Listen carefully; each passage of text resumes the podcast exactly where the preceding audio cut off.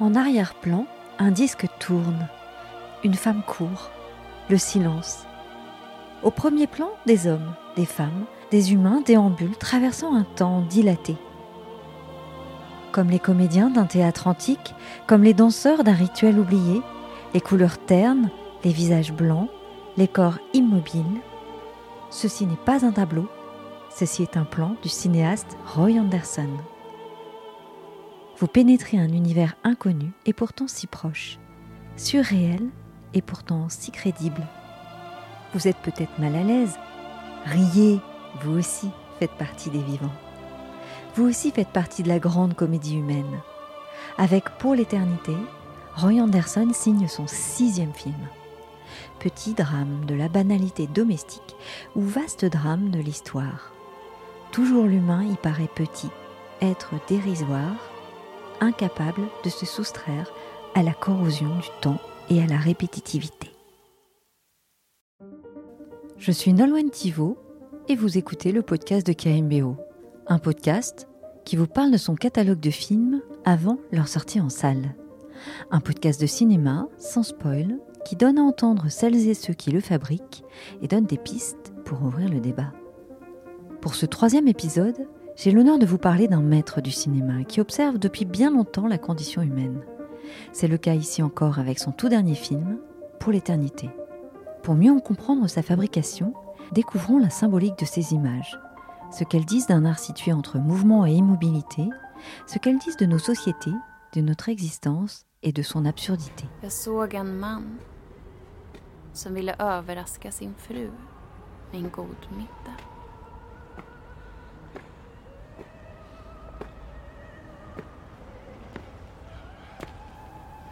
Roy Anderson propose des images vivantes qui poussent un soupir mélancolique sur la condition humaine. Ses productions sont rares et toujours couronnées de succès. Son dernier film, Pour l'éternité, Lion d'argent à Venise, résonne assez bien avec l'automne et la période actuelle. Le monde s'est familiarisé avec l'auto-isolement et la cruauté aléatoire de la pandémie du Covid-19 met en lumière la vulnérabilité des humains et l'absurdité de la vie. Roy Anderson a imposé son style, un humour iconoclaste pour dépeindre une société suédoise à la fois grotesque et tragique, entre poésie et réalisme. Ses reflets d'espoir sont des plus bienvenus.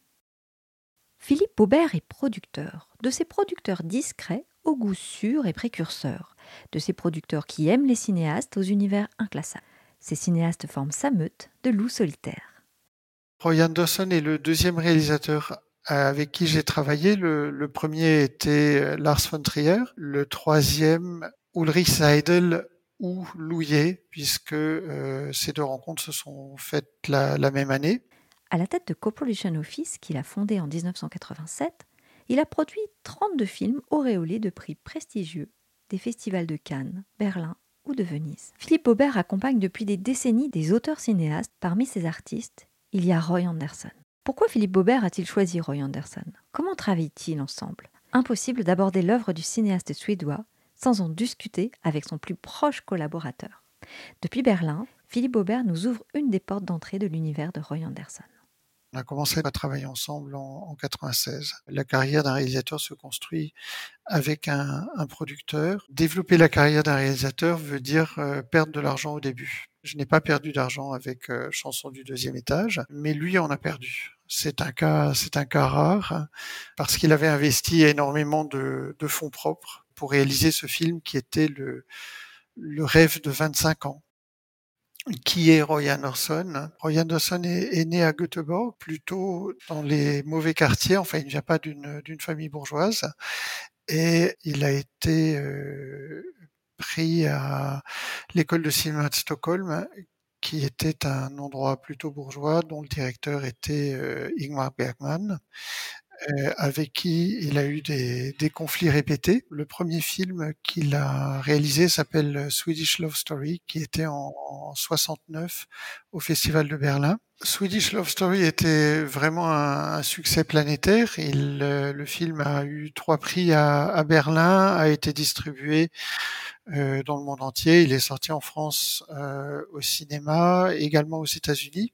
Auréolé de ce succès, Roy était considéré comme l'espoir du cinéma scandinave, qui ferait partie ou peut-être le, modèle d'une nouvelle vague en, devenir qui remplacerait la génération de Bergman justement. Son deuxième film, Gilliap, était à Cannes en 1975. Il était de nature expérimentale et n'a pas marché. Il a assez mal vécu cette expérience de l'échec et a décidé d'arrêter de, faire du cinéma en 1975.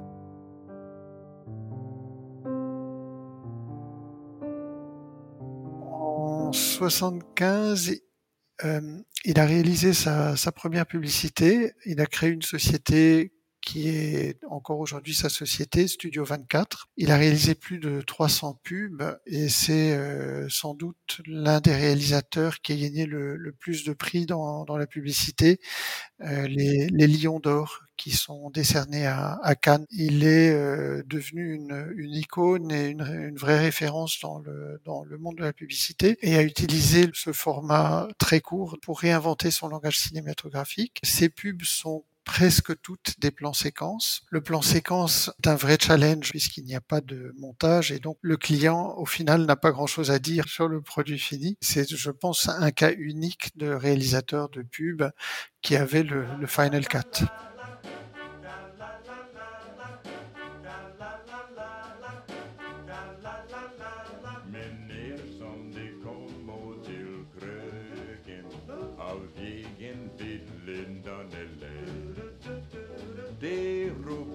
L'immeuble qu'il a acheté était une station de télégraphe au début du siècle dernier. Et euh, dans l'immeuble voisin, il y avait un cinéma. Cet immeuble, c'est un univers, c'est un bâtiment bourgeois qui est euh, en plein centre de Stockholm, qui est à peut-être 200 mètres du théâtre national où officiait justement Bergman pendant, pendant longtemps dans une rue euh, qui a un urbanisme parfait, des, bâtiments alignés de même hauteur. De l'extérieur, on ne soupçonne absolument rien, ou presque, mais à l'intérieur, le bâtiment s'est progressivement transformé en studio ce qu'on voit dans les films de Roy Anderson a été tourné en studio, donc ça, comprend euh, des hôpitaux, des plans aériens de ville, des gares avec des, des trains qui bougent, des scènes qui sont, euh, enfin qu'il est difficile d'imaginer, qui ont été tournées au rez-de-chaussée d'un immeuble bourgeois en centre-ville. Fondateur de la société de production Autour de minuit, Nicolas Schmerkin produit des projets hybrides et novateurs pour les adultes et de l'animation pour la jeunesse. Avec Logorama, il remporte l'Oscar du meilleur court-métrage étranger en 2010.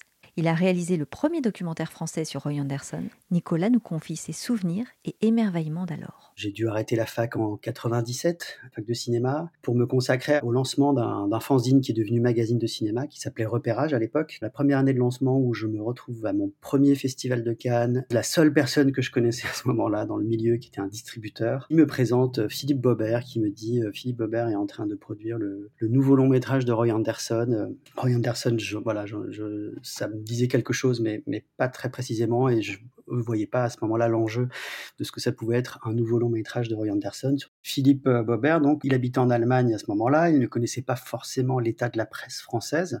Donc, quand il me propose de suivre euh, les dernières étapes du tournage de Roy Anderson, euh, moi je lui dis bah, avec grand plaisir qui est intéressant, c'est que c'était notre première rencontre, il ne connaissait pas le magazine, il m'a fait une confiance absolue. Le tournage a lieu en Suède, donc je dis oui, mais comment on fait pour... Euh, enfin, je veux bien suivre le tournage, mais... Eh ben écoute, tu vas à Stockholm, en gros, quand tu veux.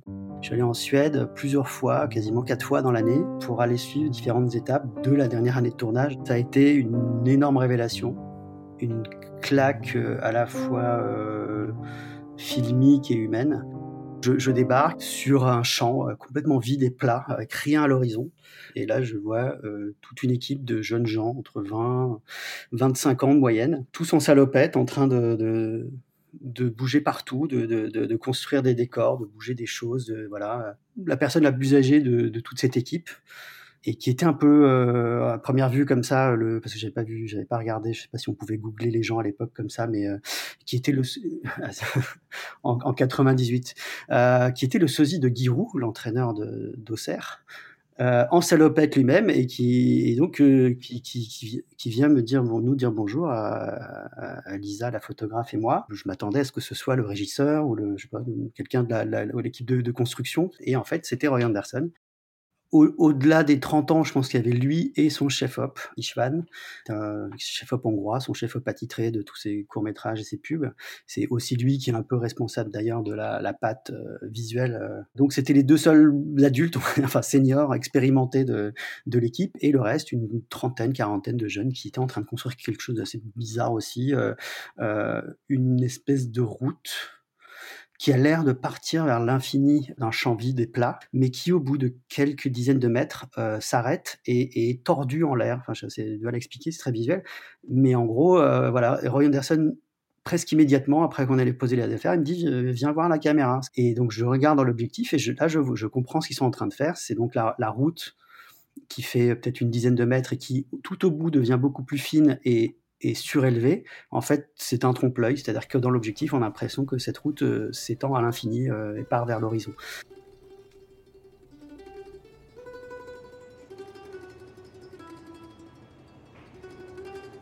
Jag såg en man som hade trampat på en landmina och förlorat sina ben. Och han var mycket ledsen för det. Quand j'ai commencé à travailler sur ce podcast, je m'étais imaginé à Stockholm, comme Nicolas. Et puis la Covid est passée par là. La production lui a quand même parlé du podcast et Roy Anderson a accepté un zoom. Mon écran s'est ouvert sur un visage souriant, un regard malicieux, doublé d'une grande simplicité et gentillesse. Il a salué en français. Je parle un peu, oui, parce que j'ai appris le français à l'école, à lycée. Et puis, il a livré avec une incroyable modestie quelques petites informations sur son parcours. Pas de problème. Nous avons le temps. Ah oui? English, this is my last movie, latest. I made features, I made documentaries and commercials. Maybe I'm most well known as a commercial director. C'est mon dernier film, le plus récent. J'ai fait des longs métrages, des documentaires et des publicités. Et peut-être que je suis plus connu en tant que réalisateur de publicité. Made only five features, long métrage, seulement cinq. I don't know if I will make more movies. I want also to be an author, write books, write a novel.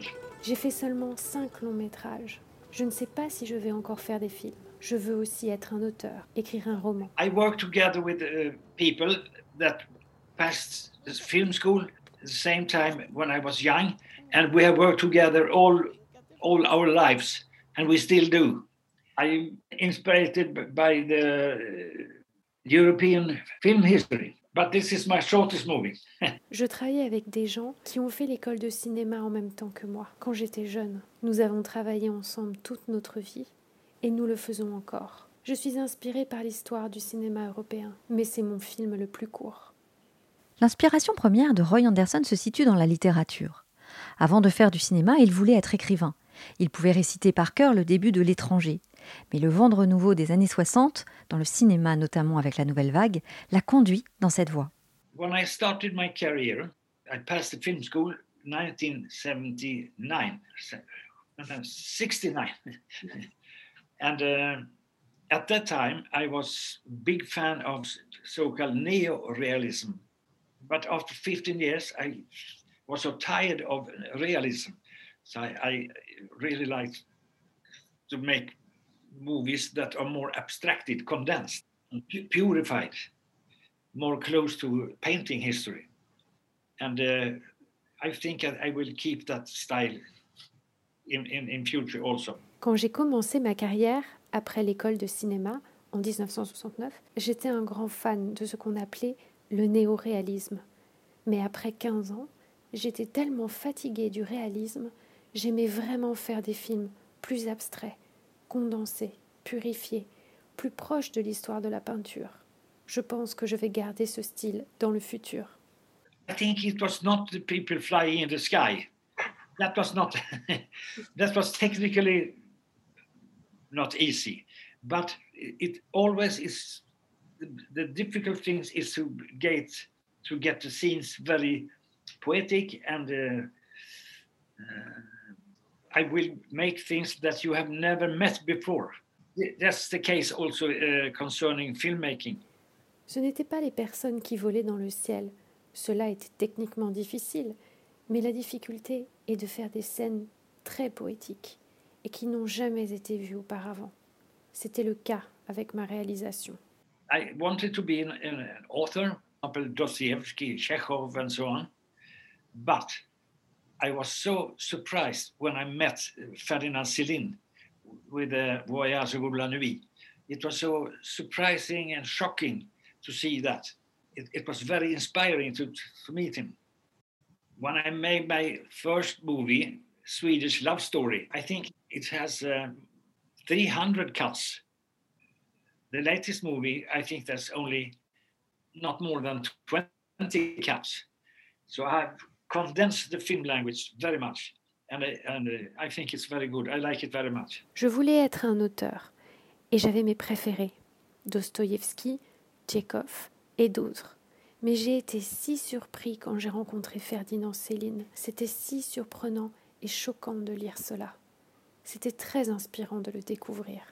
Quand j'ai réalisé mon premier film, Une histoire d'amour suédoise, je crois que j'ai réalisé 300 plans. Mon dernier film ne compte pas plus de 20 plans, je pense, donc j'ai beaucoup condensé le langage cinématographique. Je pense que c'est très bien. J'aime beaucoup ça. After many years, I have been more purified and, and cleansed the style. Maybe there are more steps to, to in that process. I will end up with only one scene for the whole movie. Après toutes ces années, j'ai purifié et nettoyé mon style. Peut-être y a-t-il encore des étapes dans ce processus. Peut-être que je finirai par faire une seule scène pour tout le film.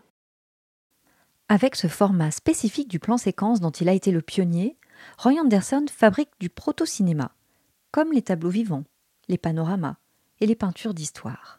En raison d'un très long processus de création et de répétition en tout genre, les films de Roy Anderson mettent des années à se terminer. À propos de sa philosophie de metteur en scène, il dit que l'espace où se trouve un personnage en dit plus sur ce personnage que son propre visage. Que ce soit l'environnement, l'immeuble d'un appartement, chaque détail est révélateur. Bergman pensait que le visage disait tout sur l'être humain. Lui préfère de loin regarder sa chambre.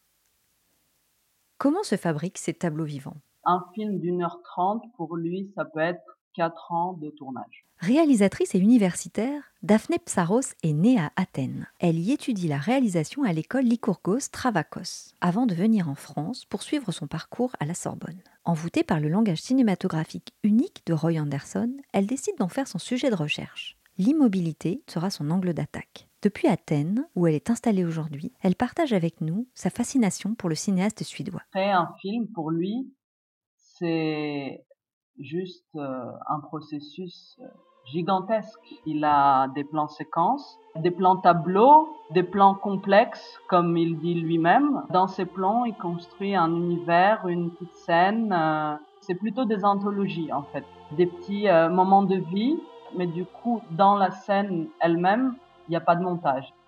Par la composition, qui est souvent en profondeur, un premier un arrière-plan, des plans qui sont très complexes, une fenêtre ouverte, une porte ouverte. On voit aussi d'autres actions qui ont lieu et qui du coup créent un montage dans le même plan.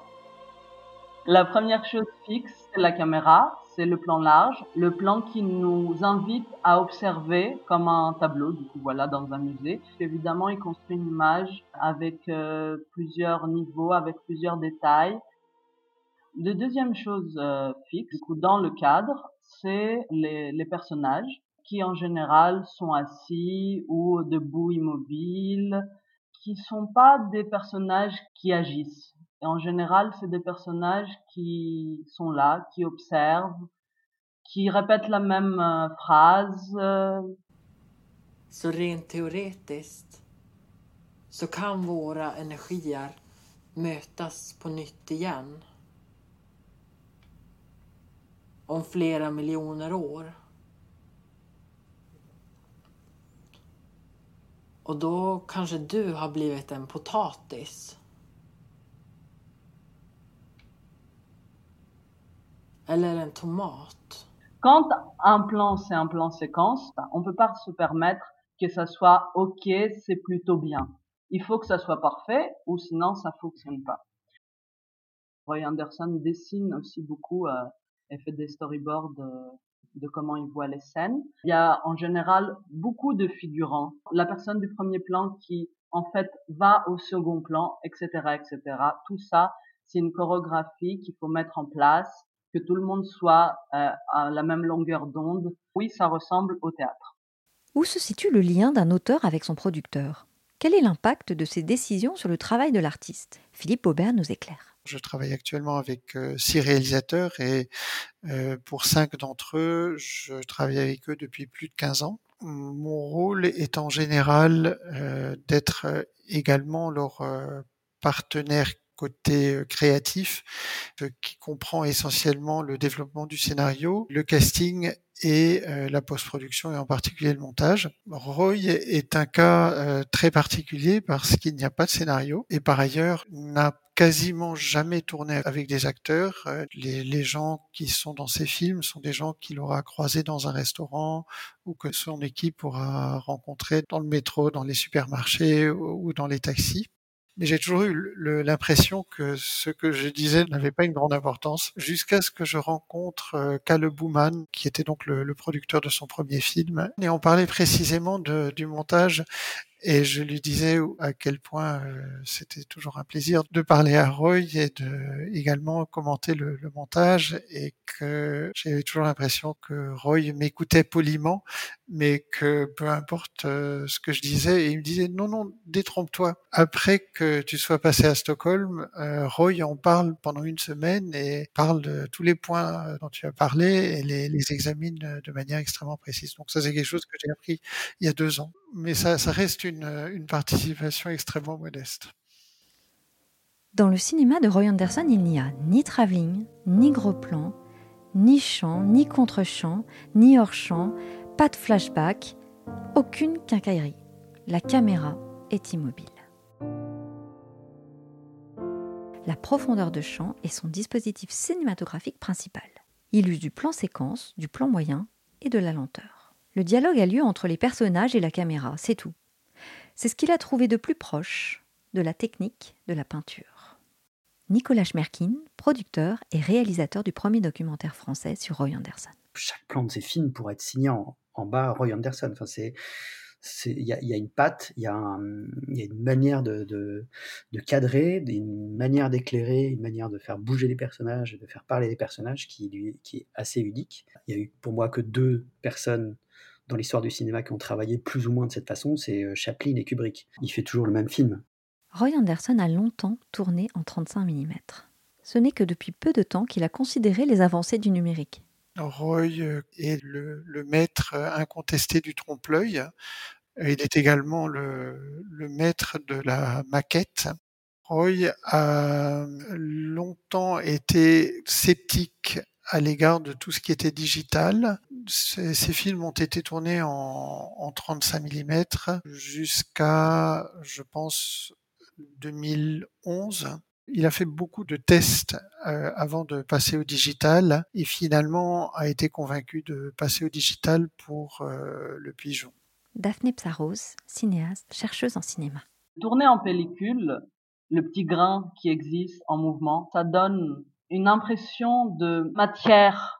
Tandis que quand il passe à Pigeon en numérique, une image super plate qui n'a plus de pitié pour personne, ce qu'il a envie lui aussi d'ailleurs, il nomme sa lumière euh, lumière sans pitié. Il veut que personne puisse se cacher nulle part. Pour le coup, j'adore la pellicule, mais pour son univers, je trouve que c'est parfait.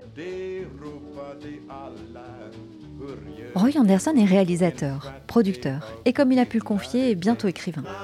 Ces objets filmiques étranges pour lesquels il s'est inspiré du théâtre, de la peinture et de la littérature sont rares. Des films pour lesquels il a pris le temps.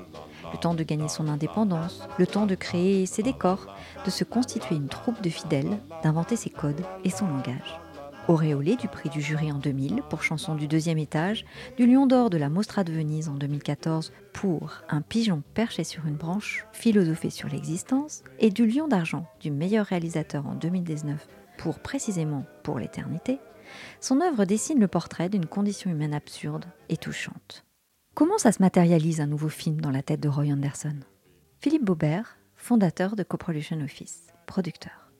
Quand Roy commence à penser à un nouveau film, son inspiration est souvent visuelle, parfois thématique. Donc il commence à raconter une scène qui en général est assez drôle. D'ailleurs, toujours le, premier à, rire de ses plaisanteries.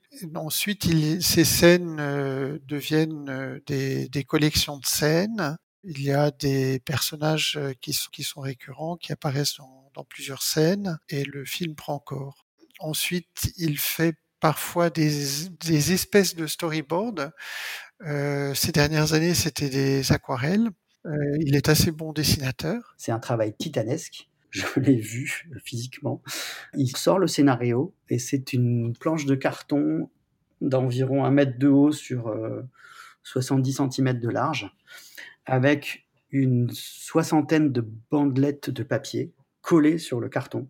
Sur chaque bandelette, on trouve le, écrit à la machine le titre ou, le, résumé de chaque séquence. La première bandelette, le magicien rate son tour. La deuxième bandelette, un employé se fait virer. Derrière ce bout de carton, avec une soixantaine de bandelettes qui correspondent à la soixantaine de séquences du film, pour chaque bandelette, il y a l'équivalent d'un ou plusieurs classeurs dans son bureau. Il y a une image, euh, un collage qui est fait à partir de souvent de peintures célèbres, mais où lui fait des collages un peu à la Terry Gilliam. Il y a euh, les dialogues, tout est complètement euh, pensé, écrit, détaillé. Dans le cinéma de Roy Anderson, la musique de chaque film compose la narration. Elle se résume à une mélodie qui se répète et qui devient leitmotiv. Cette mélodie sera rejouée en de multiples tonalités, ce qui accentue la gravité d'une situation ou la décale vers l'humour jusqu'au gag. Quand on le lance sur le sujet, Roy Anderson conserve toute son espièglerie et nous parle de contrastes forts. I played trombone when I was young. I was so fascinated by that. So um, I like music very much still. But nowadays I play guitar only. Not, not trombone, it's too loud. Je jouais du trombone dans un groupe quand j'étais jeune. J'étais si fascinée par ça. J'adore toujours la musique. Mais aujourd'hui, je joue seulement de la guitare et plus de trombone. C'est trop bruyant. I really love to have music in my movies. So uh, I also use um, known already made music especially Beethoven, Haydn, and serious music, you call it. I working and coming in the project step for step. Also the way with the music with, with Benny Anderson. We started with one short bits music and second one and third one and finally the whole movie. He was not uh, happy if he should not do the whole.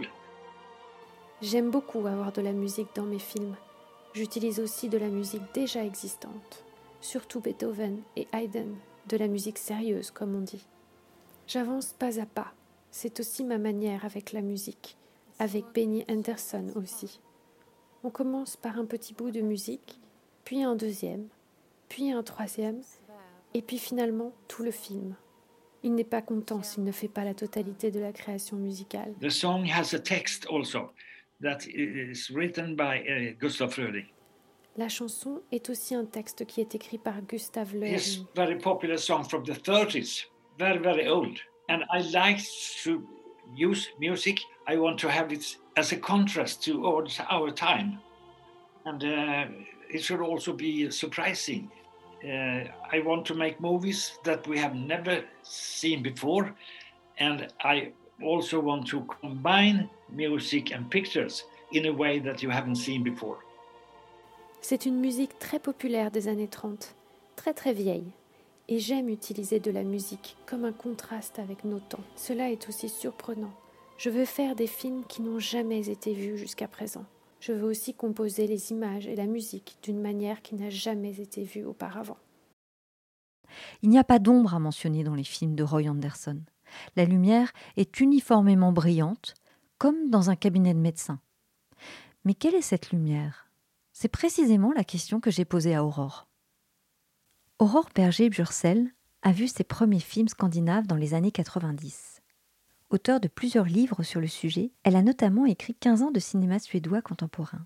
Elle fait partie des cinq spécialistes mondiaux du sujet du cinéma nordique. D'une part, il y a euh, la réalité météorologique et euh, les inclinaisons hein, du soleil, etc., qui font vraiment qu'il y a une lumière spécifique euh, en Scandinavie.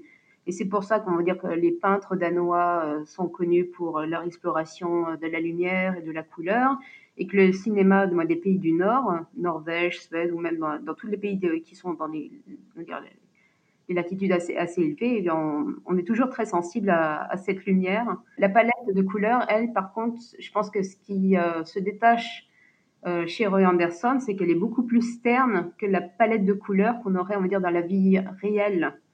Si on prend euh, Stockholm, la ville est beaucoup plus colorée que ce qui nous est montré dans les dans les scènes euh, des films de Roy Anderson euh, qui sont supposés se dérouler, on va dire, dans les rues de, Stockholm. Bah, son directeur de la photographie en a d'ailleurs euh, parlé. Il argumentait en disant que c'est grâce à une lumière rasante qu'on peut avoir des, phénomènes en fait qui durent beaucoup plus longtemps dans le cinéma scandinave que si on tourne une même scène en, France ou, en Italie. On pourra avoir des, nuances de, lumière et des ombres qui changeront en fait vraiment la perception d'une scène sachant qu'en plus, moi, Roy, travaillant en, studio, euh, recrée euh, cette sensation qu'on pourrait avoir avec une lumière naturelle, tout en ayant, lui, bien le, contrôle total sur, euh, sur la, lumière et l'incidence sur les couleurs de, de ces scènes. Comme Jacques Tati, dont il admire le travail, le cinéaste utilise le son ou les bruits en y mettant de grands effets et avec un timing comique magistral. La bande-son comprend aussi des dialogues. Ces derniers sont parfois les mêmes vers d'un poème. Ils ne sont pas nombreux, mais ils se répètent tout le temps.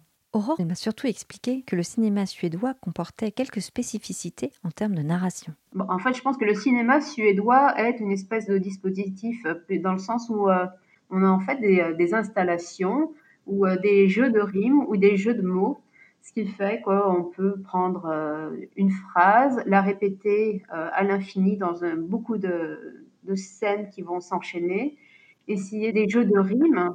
On essaie en fait de, euh, décliner des idées ou euh, des citations ou des morceaux de poèmes, essayer, en essayant en fait de les imbriquer pour créer quelque chose d'organique qui serait euh, l'exploration d'une idée plutôt qu'une narration classique avec un début, un milieu et une fin, même s'il y a quand même, on dirait, un, semblant de, progression, mais on va dire ce goût pour une, narration classique est vraiment absent du cinéma suédois depuis deux bonnes décennies.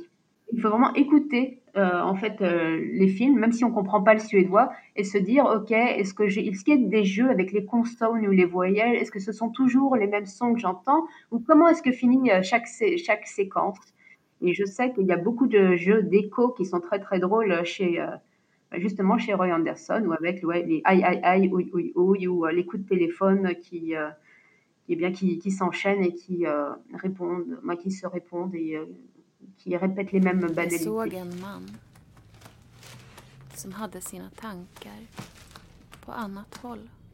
J'ai vu un homme qui avait perdu son chemin. J'ai vu une femme qui avait des problèmes avec sa chaussure. J'ai vu un jeune homme qui n'avait jamais trouvé l'amour. J'ai vu une femme qui pensait que personne ne l'attendait. Pour la première fois, Roy Anderson fait intervenir une voix off. Il a déclaré que cette voix de femme omnisciente était inspirée par Scheherazade, qui a raconté les histoires des mille et une nuits pour retarder son exécution par le sultan. Mais dans les films de Roy, le narrateur n'est-il pas aussi un spectateur?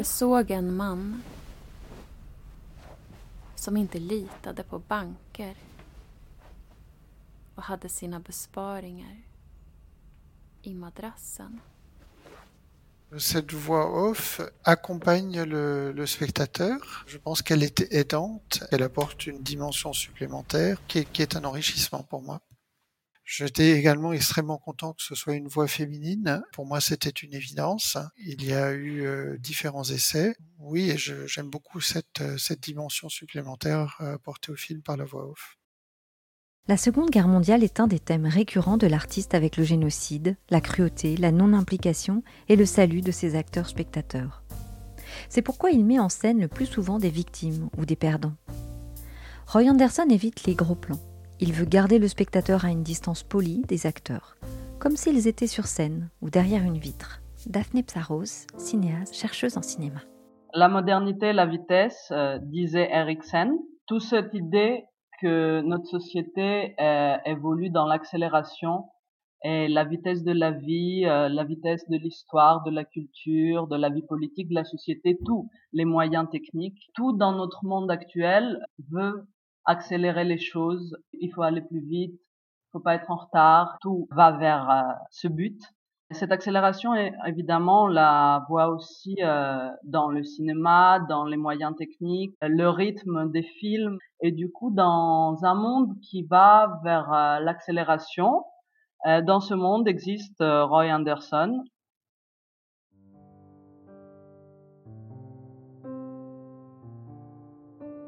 La première clé que donne Anderson à son spectateur, qui est facilement accessible, est euh, la comédie et l'humour, qu'il utilise comme première entrée à une réflexion plus complexe du monde, mais aussi du cinéma, évidemment, du coup.